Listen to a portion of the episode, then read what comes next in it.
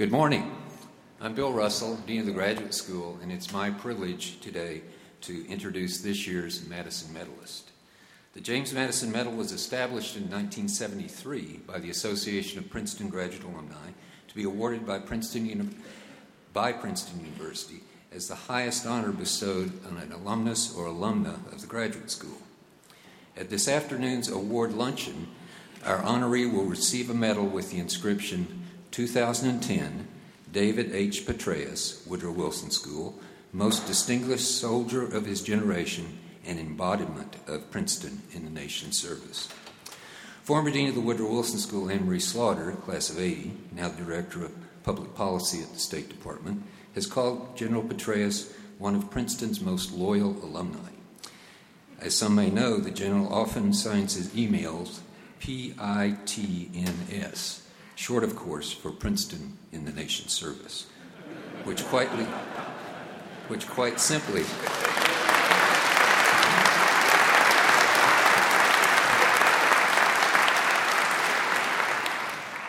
which quite simply conveys that he truly lives by that motto. To quote retired Brigadier General David Kaufman, who has served with him and is now the president of Georgia Gwinnett College, General Petraeus is the epitome of selfless public service.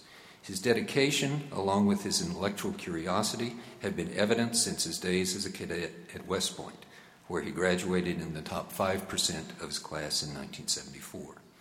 His passions deepened here at Princeton, where he earned his MPA in 1985 and his PhD in 1987 after writing a provocative dissertation titled The American Military and the Lessons of Vietnam. Over the next two plus dec- decades, General Petraeus would challenge and redefine the definition of leadership in the military.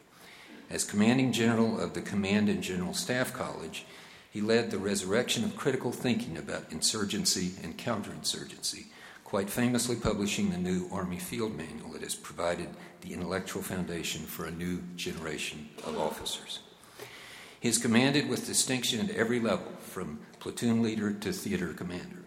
He has served three former United States presidents, facing crises such as the conflicts in Haiti and Bosnia, the 9 11 attacks, and the initial days of the war in Iraq. Today, he continues to serve under President Obama in leading the Central Command that directs the military efforts in Iraq and Afghanistan. Equally remarkable is General Petraeus' understanding that effective leadership is an intellectual exercise that requires a deep commitment to learning. He is fundamentally a lifelong learner who does not confine his commitment to intellectual growth to just himself. More than any other senior Army leader, he has encouraged countless young officers to attend graduate school, especially the Wilson School. he is actively engaged in the application process for these officers, often, following up to be sure they visit the school and meet with a number of faculty members. Anne Marie Slaughter remarked, I have personally come to know four or five of his pigs, all of whom are going to make their mark as leaders in the military and in broader government service over the course of their careers. Indeed, General Petraeus' talent of grooming future military leaders will benefit the nation for decades to come. In this context, I would like to recognize Marine Officer Barrett Bradstreet, if he would stand. Here. Uh, there. Okay.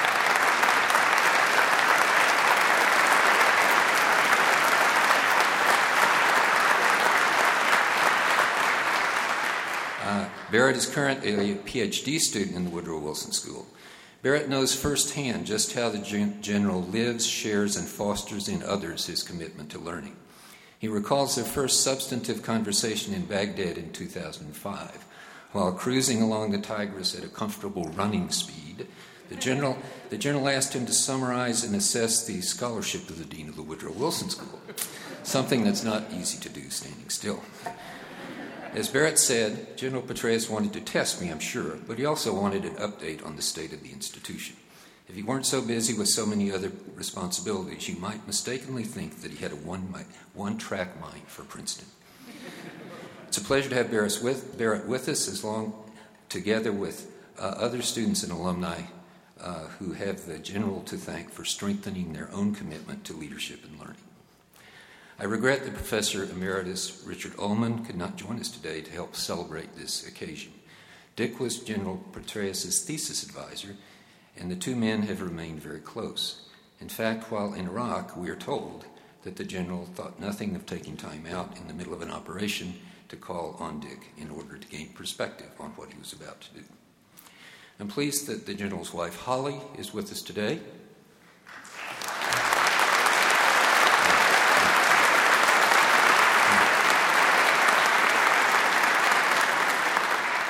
as well as a number of uh, members of his team. And now, please join me in welcoming the 2010 Madison Medalist, a man who has devoted his adult life and enormous talents to the service of the people of the United States with unquestioned integrity, humility, and a passion for excellence and learning that is truly unparalleled. General David Petraeus.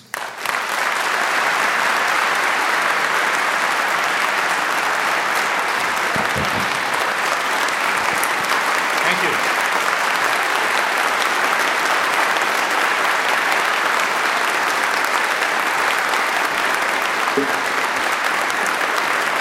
Thank you very much.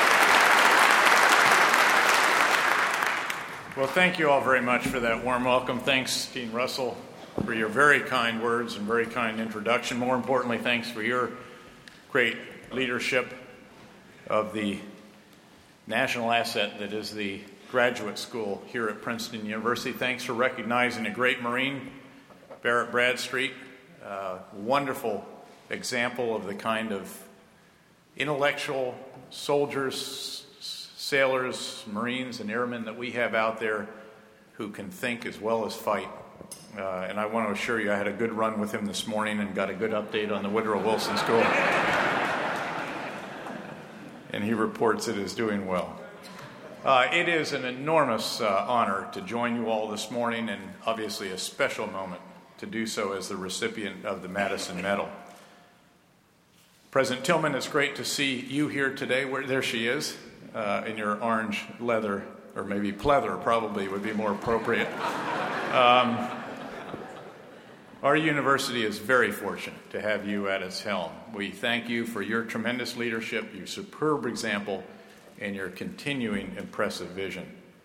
Indeed, I have to say I'm very proud to be an alumnus of a university whose president this year encouraged its students, and I quote, to remember that it's a lifelong responsibility to work on behalf of those less fortunate, to break out of the orange bubble and explore the world, to study what fascinates them and what ignites their curiosity, and, and the and is underlined, to be as silly and inventive as they like, so long as what they do doesn't pose harm to themselves or others. Madam President, thank you also for reminding us all that Princeton is, and I quote again, a place to live as well as to study, and a place to learn how to live life to its fullest. That Princeton is serious, but it is not somber, and indeed that it is a place that values beauty and freshness and light and the renewal that comes from times of reflection and times of joy. As all here know well, these sentiments have long characterized the ethos of Princeton, and they were prominent among the reasons that I chose to study here, and they're prominent among the reasons that I continue to be proud to be a Princetonian, something I'll talk about a little bit later in my remarks. Congressman Leach, congratulations to you on your selection for the Woodrow Wilson Award. It's great to see you recognized this morning for your decades of service to our nation and our university. Uh, starting with the Foreign Service of the State Department, taking quite a principled stand early uh, in his career that ended up with him no longer being a member of the State Department. in 30 impressive years uh, in Congress, uh, where he, more than perhaps anyone else in, those, in that time, crossed the aisle repeatedly. Uh, as a professor here at the Woodrow Wilson School, uh, no need to mention your time at Harvard's Kennedy School. and currently, of course, is the chairman of the National Endowment for the Humanities. Congratulations again to you.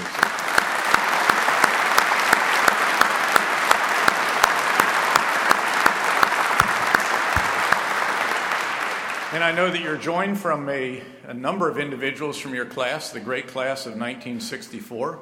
Uh, yeah. You can spot them because of their nice sartorial wear here. Uh, a class, coincidentally, that made me an honorary member last spring.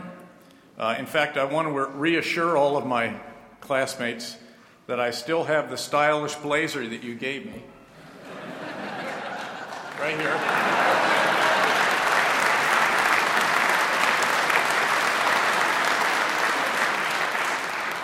And I know there's a great occasion out there to wear it, but it hasn't come up just yet. but again, it is great to be back at Princeton for any reason, uh, but particularly for this one. In truth, I never imagined, I truly never imagined when I was a student that I'd someday be the one at the front of the room offering remarks. Indeed, that was the last thing on my mind when I was studying here. In fact, returning to Princeton for today's occasion could easily tempt one to feel, you know, a little bit important. But were that temptation to strike, I would recall a cautionary tale that the great General Jack Vessey used to tell about himself as a reminder to remain humble in such situations. The time was 1982, and General Vessey had just assumed his new duties as the chairman of the Joint Chiefs of Staff, culminating over four decades in uniform that began with service as a young first sergeant in Italy in World War II, and included earning the Distinguished Service Cross for heroism some 25 years later when his battalion's fire base in Vietnam was nearly overrun. Now here he was, serving as the senior officer of the greatest military in the world.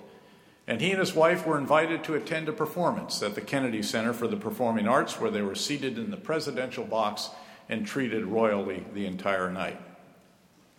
He was therefore feeling understandably good about his station in life, and perhaps even a little bit important, as he and his wife left the center at the end of the evening and stood waiting for their car. Just as the car pulled up, General Vessey saw retired General J. Lawton Collins, a legendary former Army chief who had earned the nickname Lightning Joe as a hard charging, highly decorated Corps commander in World War II. On seeing General Collins, General Vessey immediately went over to him, held out his hand, and said, Good evening, General Collins. I'm General Jack Vessey, the new chairman of the Joint Chiefs of Staff. It's great to see you, sir. Whereupon General Collins shook General Vessey's hand, looked him up and down, and said, Vessey, get me a cab.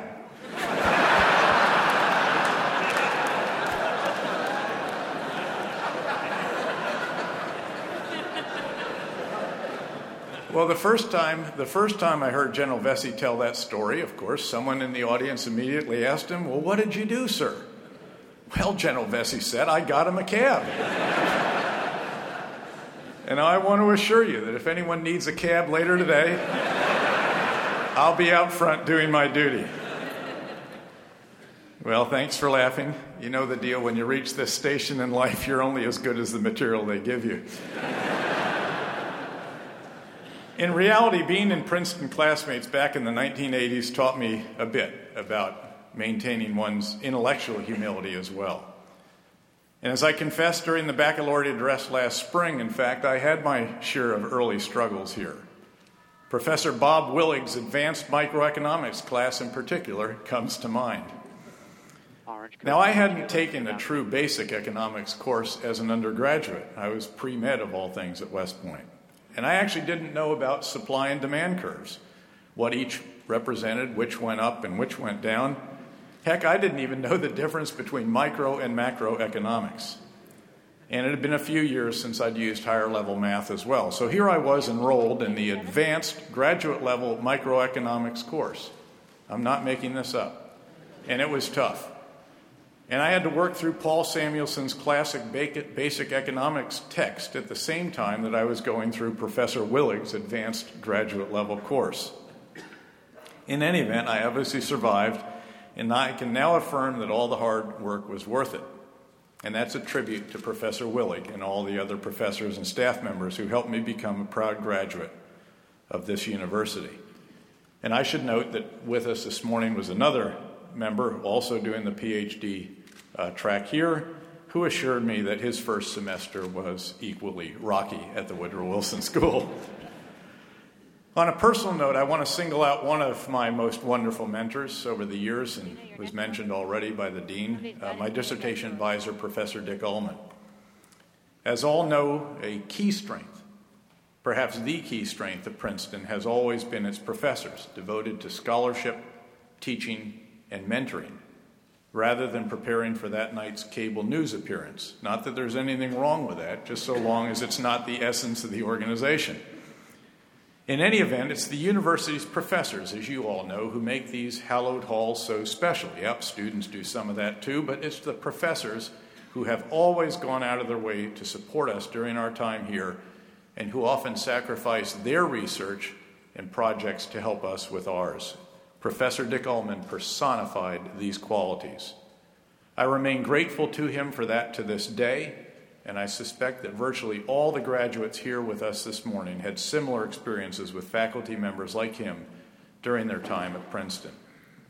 Indeed, I'm sure that all of us here on Alumni Day share a sense of gratitude toward the world's greatest faculty, and I'd ask that you join me in thanking them for all that they've done for so many of us over the years.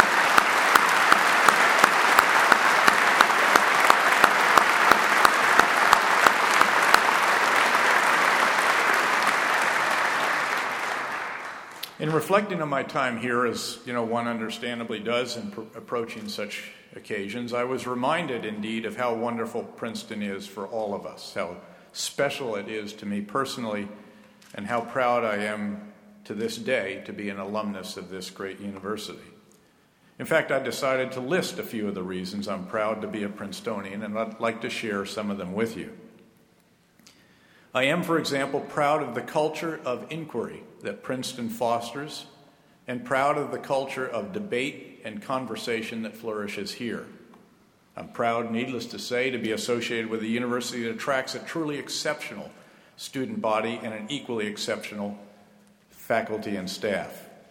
I'm proud of the natural and man made beauty of the campus and of how generations of Princeton alumni and university leaders and staff have preserved and improved that beauty. I'm proud to be connected with a university that includes in its faculty and its student body important representation of the diversity in America and indeed the world that has been among our nation's greatest strengths. On that note, I'm proud to be a graduate of a university in which a Palestinian American and a Jewish American can play together on the same basketball team. Of course, I'm even more proud that that team has a one loss record of 20 and 2. and congratulations on the victory over Yale last night.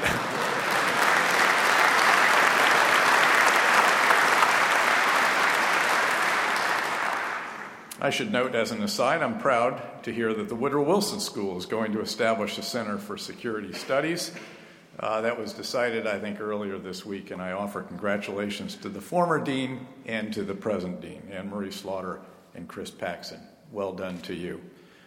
I'm proud to be a graduate of a university that has the country's finest ROTC program and that kept that program throughout the Vietnam War, unlike several others.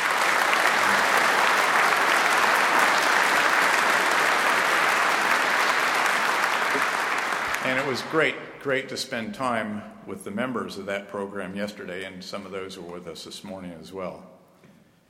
Indeed, I'm proud that Princeton prepares all of its students so admirably to make a difference in our nation and in our world by helping them develop those qualities it takes to be leaders, attributes that President Tilghman so eloquently outlined at the beginning of the school year in her remarks at the opening exercises. And again, I quote some of those a devotion to critical thinking over ideology, the self confidence that it takes to change your mind in the face of new evidence, the capacity to speak the truth as you understand it, a deep respect for learning as opposed to uninformed opinion, and the strength of character that grows out of humility and compassion for your fellow human beings. And thanks for putting voice to all of those very important thoughts. Well done.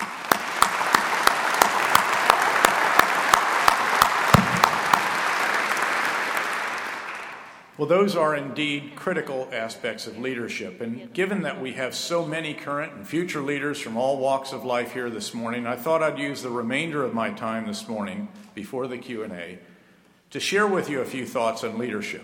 In this case, thoughts specifically on strategic leadership, that is leadership exercised at the most senior level of large organizations. In my view, a strategic leader of any organization or group has a solemn obligation to make sound and ethical decisions and to do so based on a continuous cycle of learning.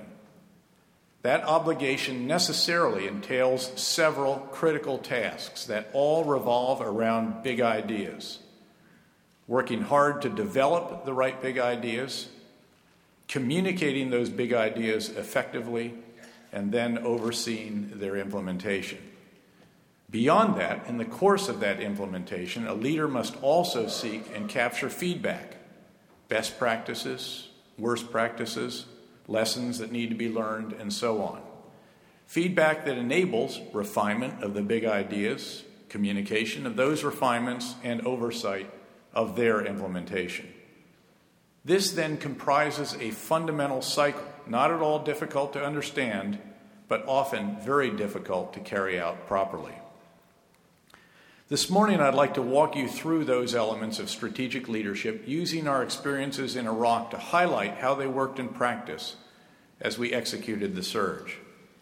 Not just the surge of forces into Iraq in the spring of 2007, but far more importantly, the surge of ideas big ideas. The truth is that the surge of ideas was even more important than the surge of forces, though clearly the increase in forces enabled us to implement the new ideas, the big ideas, much more rapidly than otherwise might have been the case. The first task of strategic leadership, then, and probably the most difficult of all, is the task of getting the big ideas right. Developing the right intellectual constructs to guide the organization's approach is critical. This typically requires an ability by the organization's senior leaders to think creatively and critically about complex challenges, and quite often to embrace new concepts, in addition to constantly testing one's assumptions and basic thinking. In my experience, big ideas come from a focused process in which strategic leaders and their key advisors collaboratively develop those ideas over time, analyzing, refining, evaluating, and challenging their concepts to converge on the right ones. Big ideas don't fall out of a tree and hit you in the head like Newton's apple. Rather, they tend to start as kernels of little ideas, and they are then gradually developed augmented, and refined through the process of analysis, study, and discussion. In the case of Iraq, for example, it took several years to develop and refine the big ideas that guided our efforts when we launched the surge.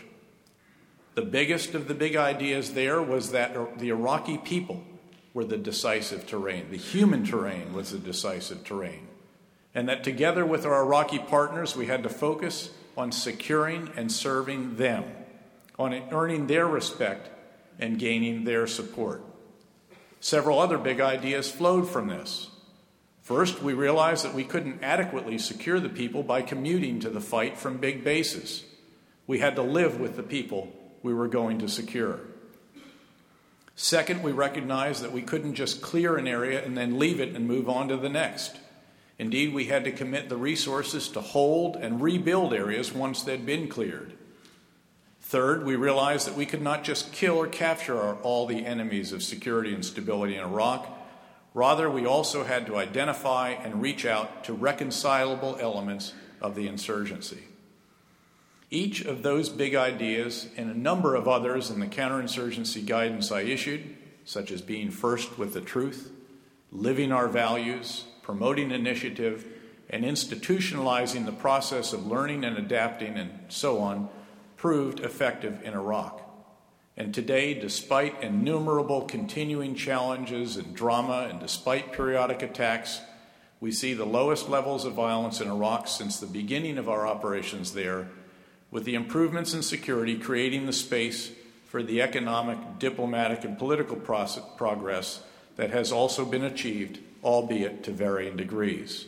Clearly, there is still much hard work to be done in Iraq, and there are still serious security threats, political challenges, economic difficulties, and social issues. But there has been significant progress, and it came not just because we had extra coalition forces and, in time, extra Iraqi forces. The progress came even more because of how coalition and Iraqi commanders employed the extra forces and because they were prepared to exploit opportunities that presented themselves. Getting the big ideas right was crucial in guiding that employment, just as getting the big ideas right is crucial in any endeavor. In fact, if one doesn't succeed in getting the big ideas right in an effort like that in Iraq, operational plans will be built on shaky or even flawed foundations. And in that case, no amount of additional troops or other resources can produce success. While getting the big ideas right is critical, simply developing them is not enough. Indeed, the second task of a strategic leader is to communicate those big ideas effectively. In effect, to educate the organization's leaders and others on the big ideas hopefully leading those individuals to embrace the big ideas. To be effective, communication should flow in multiple directions.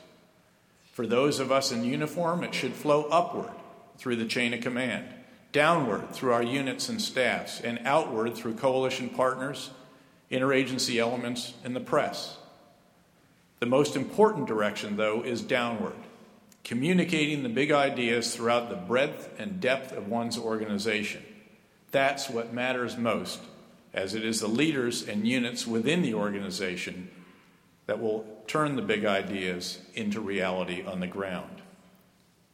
In any field or sector, there are multiple means and venues through which strategic leaders can communicate within an organization. An effective communication is a matter of identifying and using every one of those means. In Iraq, communication of the new big ideas began the day I took command, in my of, change of command speech, in fact, and then in a letter I sent to all of our leaders and troopers. Beyond that, we rapidly incorporated the new big ideas into our joint military and civilian campaign plan. It was joint. And in a host of addresses, command letters, presentations at commanders' conferences, briefings to superior and higher headquarters, press conferences, and press releases meetings with high level visitors, and even congressional hearings. Indeed, sometimes, especially through congressional hearings. Again, weaving the big ideas into every possible communication opportunity and forum reinforces the ideas throughout and even beyond one's organization. Over time, relentless communication of the big ideas takes hold and those responsible for executing them, again, the most important audience, as well as those witnessing that execution, come to understand what we're trying to do and why. The third function of strategic leadership, overseeing implementation of the big ideas, is, of course, absolutely critical as well. Without proper execution, needless to say, getting the big ideas right and communicating them effectively are for naught. Thus, strategic leaders have to personally oversee the conduct of operations, to be present at various points of decision, to see various activities for themselves, and in some cases to conduct or direct them, and to identify and eliminate obstacles to the successful execution of the big ideas. Now, this shouldn't be taken to imply micromanagement, for implementing big ideas typically requires empowering people and organizations to execute the ideas at their levels without the need for constant approval. Indeed, empowering subordinate leaders to ex- exercise considerable initiative, as we sought to do in Iraq.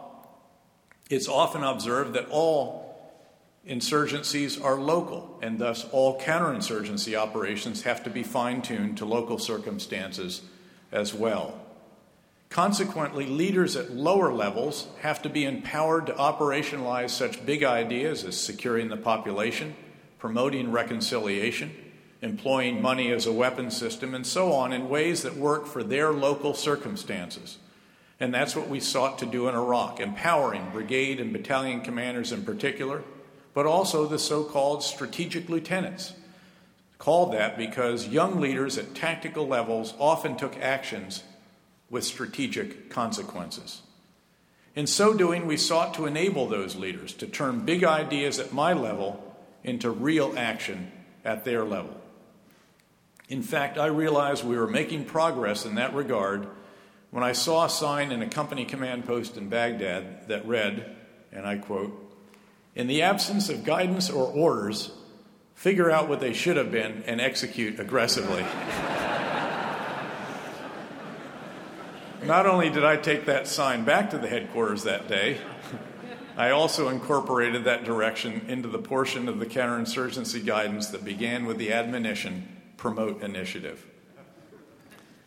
When strategic leaders get the big ideas right, communicate them effectively, and then oversee their proper implementation, we then have the privilege of seeing ideas turned into reality to bring about impressive results.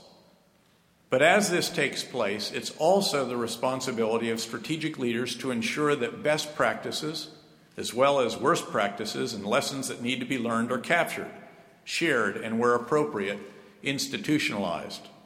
Indeed, the long term effectiveness of any organization, whether a military unit, a civilian government agency, or a business, often depends on its ability to identify and institutionalize adaptations that have proven effective and need widespread implementation.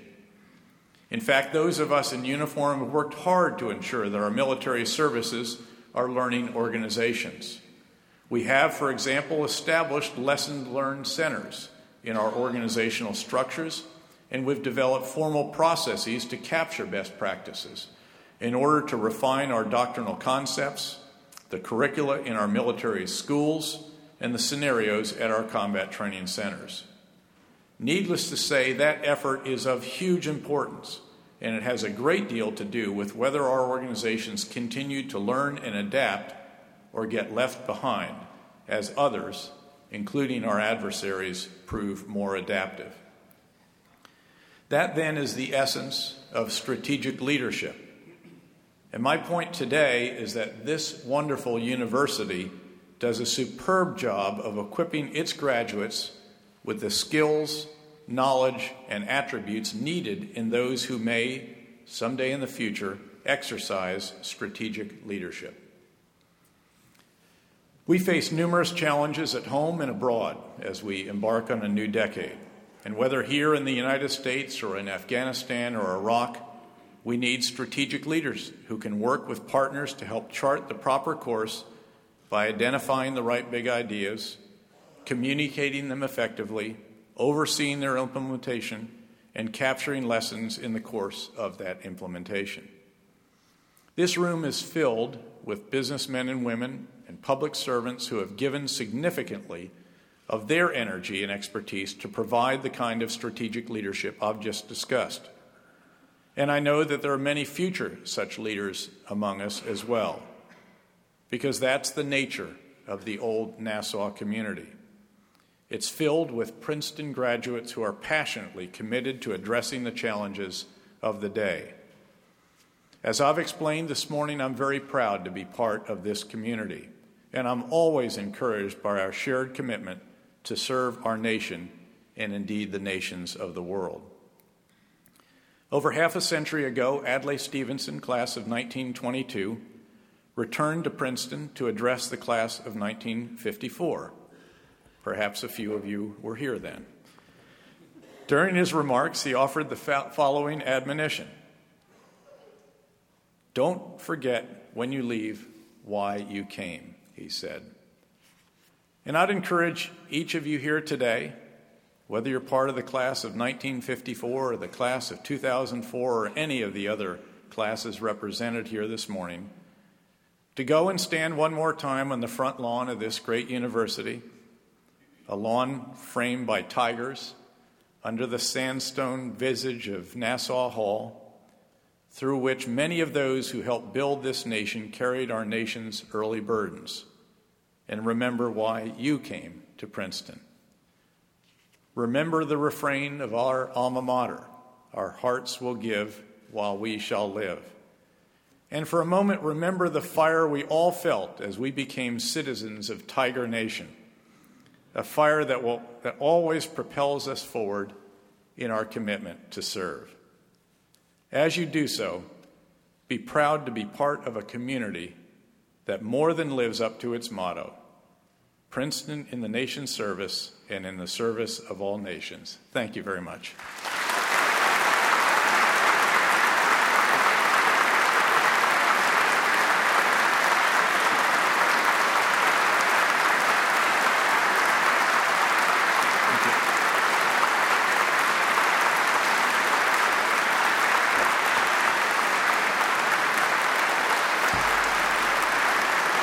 Thank you very much.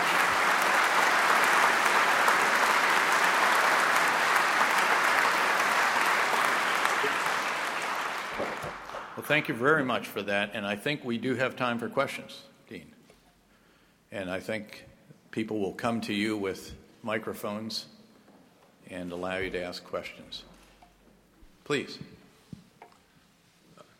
Thank you very much for that wonderful speech. Uh, I'm sure I echo everybody's feelings that it was really inspiring. My question is in Afghanistan, they now have uh, started to limit air strikes for the purpose of avoiding civilian casualties. That's well within the framework of military law or international law of what civilian casualties are considered acceptable. Do you think that this will now change uh, military law of fighting to become a new precedent of what's acceptable or not? The, the short answer to that is I think it will inform uh, how we conduct operations in places where there is the potential for civilian casualties and where you are in a stage of those operations where civilian casualties can literally undermine the entire effort that you're undertaking. This is a case where a tactical decision uh, that results in, in civilian casualties can have strategic consequences. And candidly, we had reached the point last spring where it was evident that we had to limit the use of air power. We were using it, it wasn't indiscriminate at all. It was in line with international law. We have lawyers that are part of the targeting process, but in some cases, particularly the what are called troops in contact, uh, and it's just a tough situation. But before you drop a bomb on a house, if you don't know who's in that house, uh, you've really got to think about not just the tactical consequences, to your unit, although that has to be paramount. We're never going to take, you know, we're not going to tie both hands behind the back of our troopers. But they do have to think about whether it might be wise to try to break contact and fight another day or take the chance that there may be civilians in that house uh, and then hand the enemy a propaganda tool uh, which the enemy will beat us around the head and shoulders with and undermine the entire strategic underpinnings of our effort. And that's the point we'd reached last spring.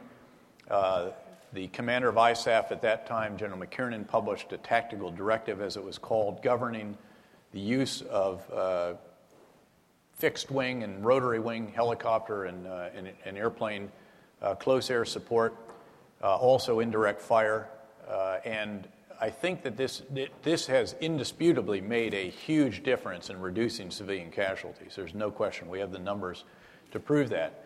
And over time, we're going to be able to beat the enemy around the head and shoulders with the civilian casualties that he is causing. Uh, because we have the numbers to show that as well. And that will, uh, as we develop an information, our information operations task force, uh, help us to show the people that we care much more about the people than, uh, than the Taliban and the other extremist elements do. Perhaps I might then just give you a perspective on Afghanistan for what it's worth. Um, because the way I would explain where we are in that, recognizing that we're some eight, nine years into this, this is either the longest war in our history or soon will be. And you know, there's no question about why we went there. I mean, there should be no question whatsoever that the 9 11 attacks were planned in Kandahar. The initial training of the, of the uh, terrorists was conducted in training camps in eastern Afghanistan, all by Al Qaeda, Al Qaeda senior leadership, before they moved to Hamburg and to the U.S. flight schools. Uh, and it is obviously a, hugely important interest, as President Obama explained in his speech at West Point, vital interest that we not allow Al Qaeda or other transnational extremist elements to reestablish sanctuaries in Afghanistan such as they had before. But what we've done over the course of the last year, frankly, is to, to finally get the inputs right for Afghanistan. We didn't have the structures, the organizational structures that we needed there. I, Information Operations Task Force is one of them, by the way. We didn't have a three star operational level headquarters. We knew what we needed. We had built these in Iraq, um, but we hadn't quite gotten there uh, in Afghanistan. So we helped build the organizations, the structures needed for a comprehensive, coordinated civil military counterinsurgency campaign. We then got the all star team in, in charge of those uh, organizations. General McChrystal uh, as COM ISAF. By the way, he wasn't U.S. He wasn't the original COM ISAF. wasn't dual hatted as a U.S. commander, which we fixed as well shortly after I got to CENTCOM. Uh, and then uh, all of the other leaders that are there, and now there's even a new special representative, the Secretary General, Staffan de who is with us in Iraq. A number of these folks were, went through this in Iraq, and you have to be careful applying lessons from Iraq. You have to do it with rigor and understanding the local circumstances to be sure, but some lessons certainly apply. Then those leaders, uh, w- with those organizations, with other help, got the concepts right, we think. One of those is indeed a refinement of the tactical directive. General McChrystal also published counterinsurgency guidance uh, appropriate for Afghanistan and a host of other, even a tactical driving directive. We were driving in such an extraordinary way. You know, if you think that toad in the wind of the willows was a you know road hog. You should see what we used to be. And um, you know we're driving against the traffic. We're pushing people out of the way. We made more enemies just driving around town. Uh, we might. So again, this kind of thing, we had to get the concepts right, the big ideas, um, and then we needed the resources to enable that. That came out of uh, President Obama's speech: 30,000 more military, tripling the number of civilians from State Department, and again Anne Marie Slaughter is working the big ideas there in, in state as the director of policy planning, uh, and and so forth. More money for the Afghan security forces, and additional authority for them, another hundred thousand over the next two years, and so forth. So we've gotten the inputs right, and now we are embarking on producing output. Uh, and the Marja operation is the first of what will be a lengthy campaign, and it's going to be hard. You know, people constantly ask me, Are you optimistic or pessimistic? And I say, I'm neither. I don't use those words anymore. Uh, I am realistic. And reality is that it's going to be hard, and it's going to be hard all the time. We're going to have tough losses, but it's a hugely important mission, and we have to, have to get on with it. So that's sort of where we are. And, you know, it, it is doubly difficult because, of course, we have been at it for eight or nine years again uh, at this point. And, uh, and, and again, the prospect is that it is going to take time. So, but to come back again to where you started, um, we cannot afford civilian casualties in that environment at this point uh, in the endeavor. This is not the fight to Baghdad where it's conventional combat anymore. It's not the fight to get rid of the Taliban initially that we did, um, where it, you know, the civilians all leave and you know, it's pretty much uh, conventional fighting. This is now a fight among the people, and the Taliban are willing to use civilians, um, you know, and to try to interpose themselves into civilians, and sometimes we think to use them as human shields. And we just have to contend with that and deal with that, and uh, that's indeed what we're trying to do. Uh, I'm sorry. Who has a microphone, I guess? Is it, uh, go ahead. There you go. If you all can raise your hands, then, then we'll go over there. Uh, General, this is a question about the uh, political debate on the withdrawal of troops in Afghanistan that started even before the troops went over. And, you know, we view 18 months as a long time, yet we're fighting an enemy that measures time much differently than us uh, decades, centuries. And how do we address this dichotomy as we go on the road to success? Yeah, no, you're exactly right. You know, there's all these sayings about, uh, you know, the Americans have the watches, but we have the time. Uh, or the one I always like best, I learned it here, as a matter of fact, from a great, the greatest, I think, Afghan scholar at the time, Uh, but he used to quote The Pashtu waited 100 years to take revenge, and they cursed themselves for their impatience. Uh, um, but that's the situation we're in. Now, I think what you have to recall, and I don't know that I've tried actually personally to do this. I know Secretary of State has and other Secretary of Defense. You know, President Obama and I was there at that speech. It was a privilege to go up there with him and so forth. And, you know, my alma mater, seven miles from my hometown, and all this. And um, he was trying to convey two messages. One is a message of commitment, resolution, of additional forces, civilians, money, um, will, coalition, and all the rest of that. But the other mes- message, uh, equally important, urgency. And the target of that message wasn't just domestic public opinion here or Capitol Hill, it was also Afghan leaders that they have to get invested. President Karzai has to be the commander in chief of this. By the way, there was a wonderfully insightful article either in the Wall Street Journal or the New York Times the other day about how General McChrystal went to President Karzai on the eve of the Marja operation with his war cabinet. And, you know, they said, Mr. President, uh, we need your order to do this. And Karzai said, Gosh, nobody's ever asked me for this before. Well, you know, this is, if you want to truly partner, then by golly, that's exactly what you have to do. It's not easy. It's a lot easier just to do stuff on your own. Candidly, in Iraq, in the early days of the surge, the situation was so desperate that we just did things. And then I would go to the woodshed, you know, and get some wax from whoever it was that day that wanted to have at us. But then ultimately, very quickly, you know, we started partnering with Prime Minister Maliki and so forth because, again, it has to be their fight. And so th- that was part of the message as well. But we have to understand that what the president was talking about in July 2011 is quite carefully calibrated. Uh, what happens then is that we begin a process of transitioning based on conditions. You recall me saying that always conditions based during Iraq. We begin a process of transition based on conditions to hand off some tasks to Afghan forces. We don't race for the exits, we don't give them the ball and sprint off the field. We just start that process. And we begin a process of a responsible uh, drawdown. And I think that's actually you know, appropriate, prudent, and, and, a, and, a, and a wise approach. So, over, over there, I'm sorry. Oh, you have a. And then we'll come back to the mic that's over here, whoever that is. Yes, sir. Hi. Um, the um, my understanding of the original one of the original goals of the uh, surge in Iraq was to give the political factions there space to make some kind of accommodation. And right. news reports that I'm seeing currently uh, lead me to believe that they're not really taking uh, advantage of that. In fact, it looks like they're going backwards um, in terms of allowing people to run for office and so on. Uh, I'd be interested to hear your take on what the political mm-hmm. situation mm-hmm. there is. In in some cases, candidly, it's you know I, we're always tempted when we're at CENTCOM, we want to say, well, welcome to our world.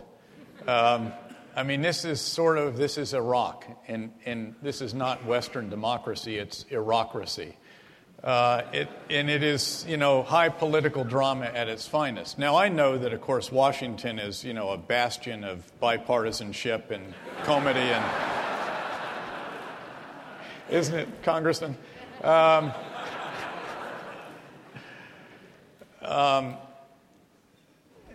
but the, and, there, and this has been worrisome what's happened there in the last couple of weeks, without question, because it is. Are, by the way, are we? I probably should have asked what the press rules are here, but anyway, there's been some concern there, shall we say. Um, there are neighbors in the region there that are meddling in what they're doing. Um, and the way to do this, by the way, the way I always answer, is say, you know, it's not whether we're concerned. This isn't. That's not the issue. The issue is whether the Iraqis are concerned, and the Iraqis are concerned about uh, some of this manipulation that has taken place to take some of the leader, uh, some of the uh, candidates off the list. Now, the fact is, there, I think there are tens of thousands of candidates. I mean, it's a vast list, and they've taken out several hundred of them. Two are quite prominent uh, on Prime Minister Allawi's uh, list in particular, and that again, Iraqis are concerned about this. But at the end of the day, I think they're going to muddle through it, as they always do, uh, or have to this point, touch wood.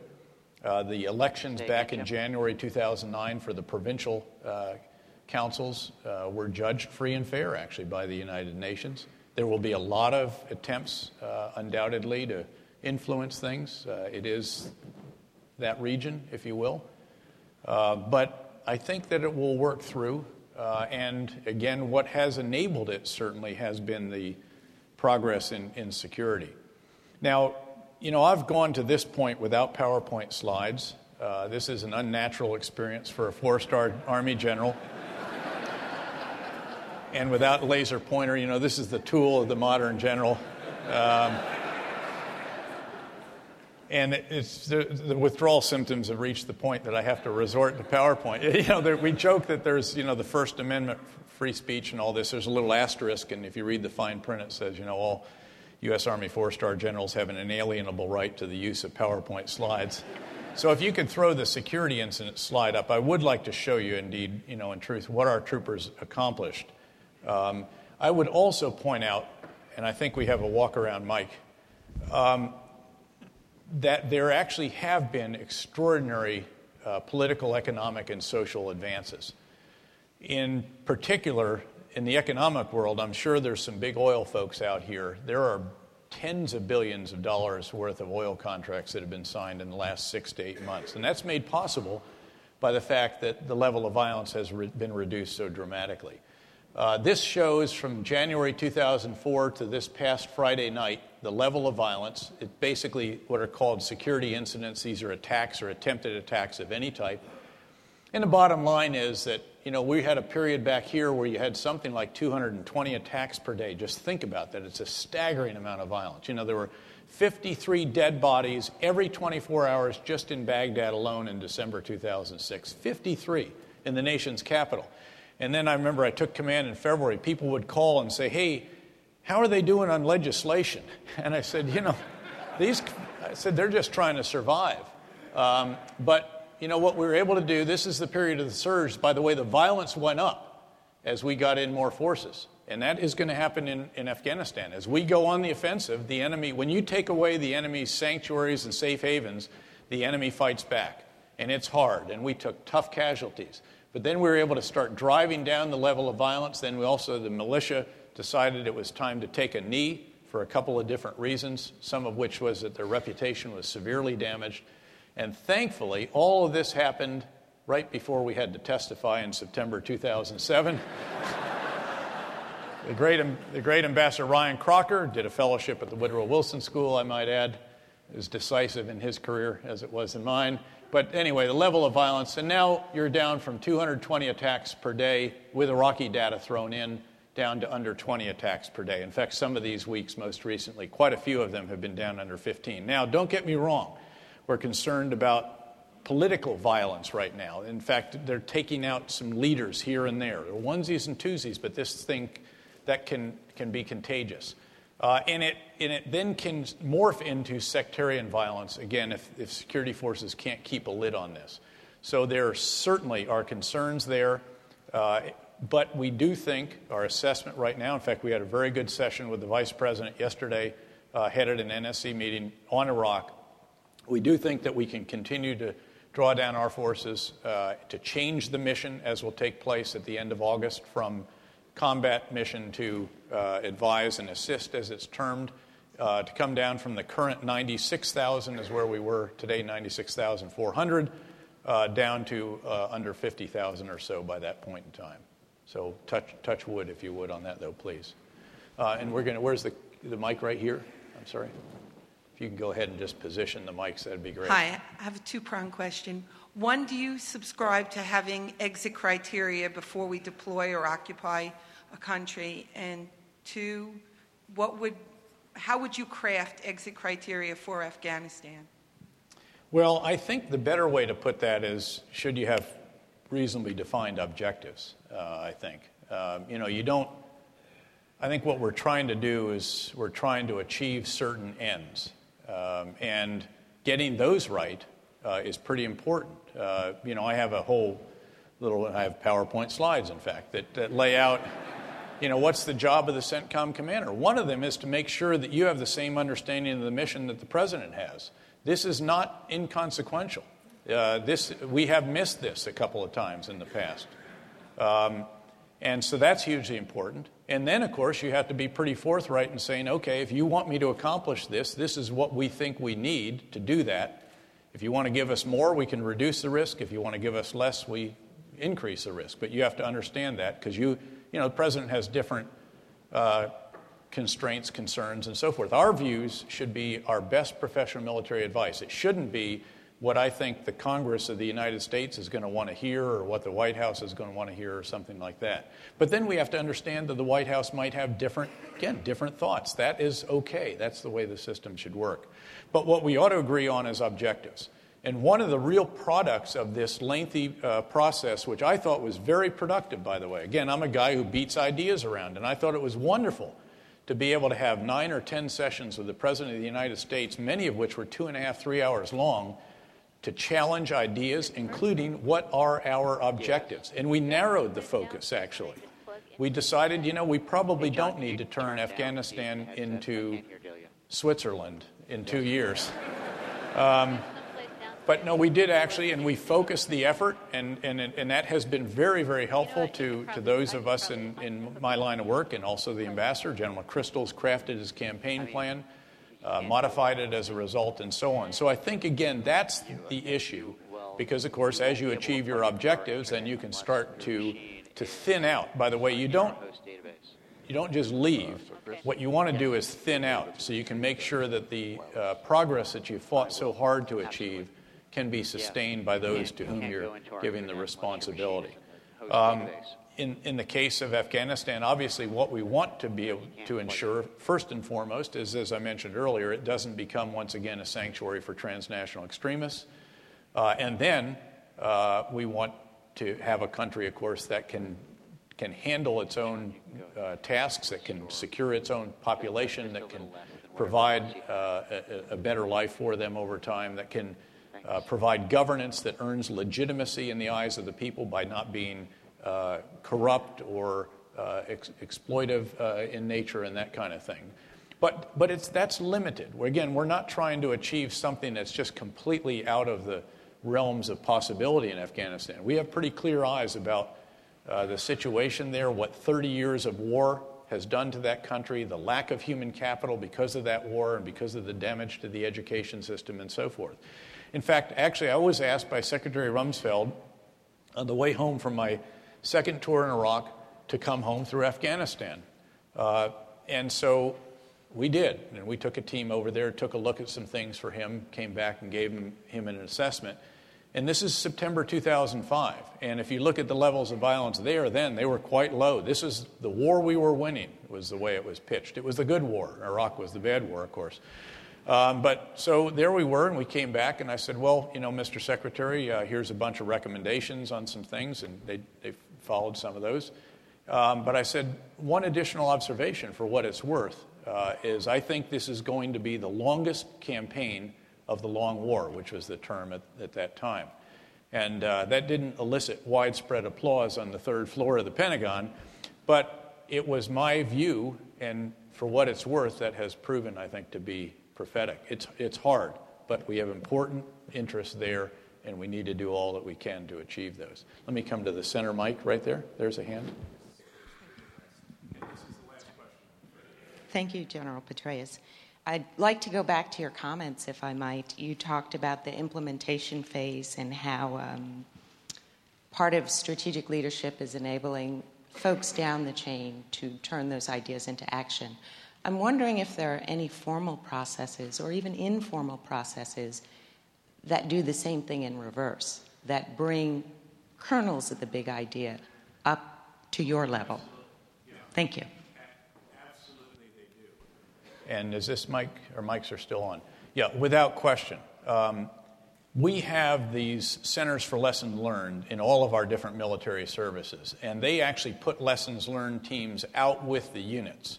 Uh, we have other specialized teams that we have put out there. In fact, we took a very uh, skilled group of former Special Mission Unit operators, some still serving, some that were in retirement, brought them back and put them out with units as well to, to identify the tactics, techniques, and procedures that were working and needed to be transferred to those who were going to come out uh, in subsequent rotations.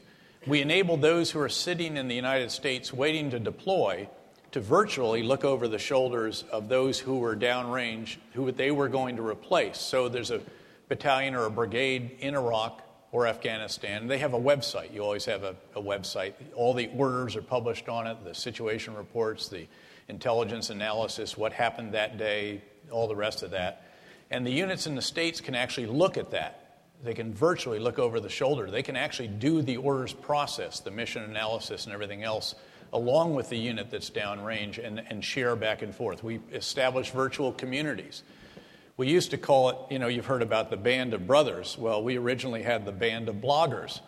Uh, this was, these are a couple of great captains up at West Point in the early days of virtual communities and so forth. And they established a website called companycommander.com. Well, you know, in our infinite wisdom over time, in fact, I was in charge of the organization at the time that had all these assets. We said, hey, we're going to fund your system administrator, in fact. Not only do we, we want you to continue it, and we won't you know, we're not going to adjudicate on this thing or anything like that, but we will fund someone who will enable this to be even more effective than it is, give you bigger communication pipes and all the rest of that. When, when I was the commander at Leavenworth, I think we were funding something like 65 different virtual communities of practice out there. Uh, and then, on top of all that, for what it's worth, senior leaders obviously have to go out. And my technique was we'd go on every, every week, at least twice during a week we'd go on what was called battlefield circulation. We'd go out and actually walk a patrol with the unit, uh, sit down, go through a portion of the day with the unit. And I would then always arrange to have company commanders, captains, uh, gathered together, just me and the captains, nobody else, everybody out of the room, and would sit and eat lunch or dinner or whatever it was, or just sit and chat.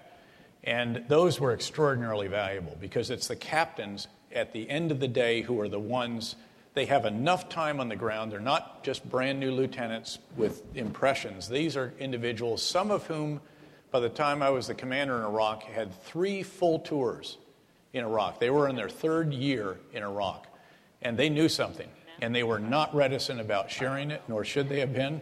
Uh, I used to always say, you know, by the way, at the end of it, I would always say, if all else fails, try david.petraeus at us.army.mil. And several of them did.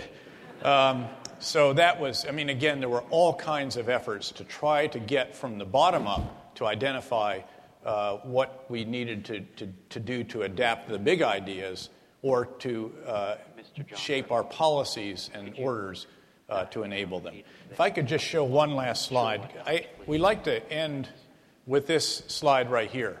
Uh, it's a pretty special one. It's a reenlistment ceremony on the 4th of July, 2008. Some of you will have seen this. It was actually in the front page of the New York Times. And uh, this is the headquarters uh, that I was privileged to occupy at that time as one of Saddam's old palaces.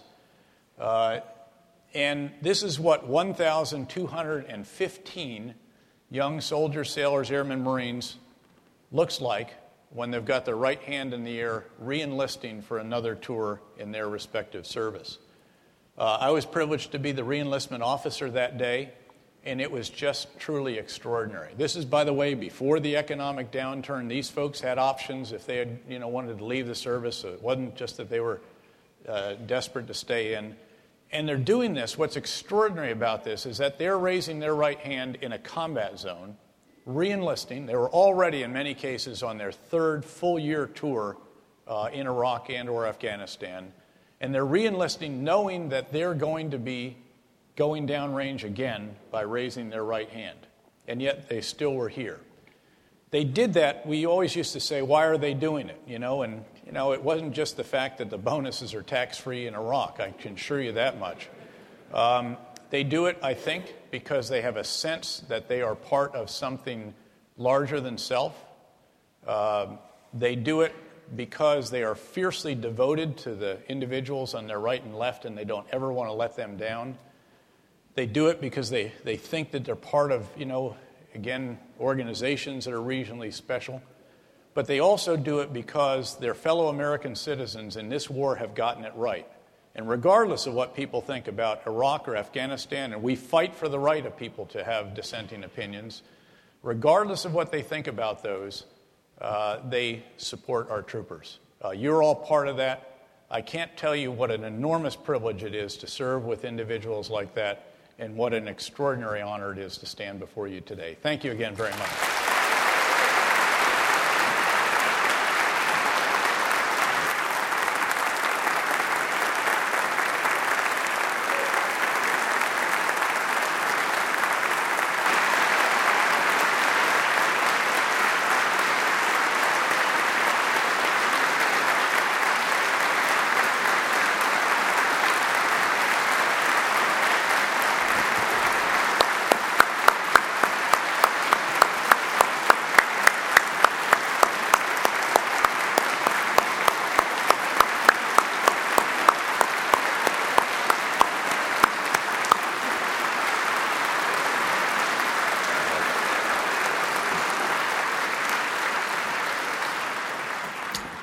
We'll have a short break and come back at 10:30 for uh, the Woodrow Wilson Award winner.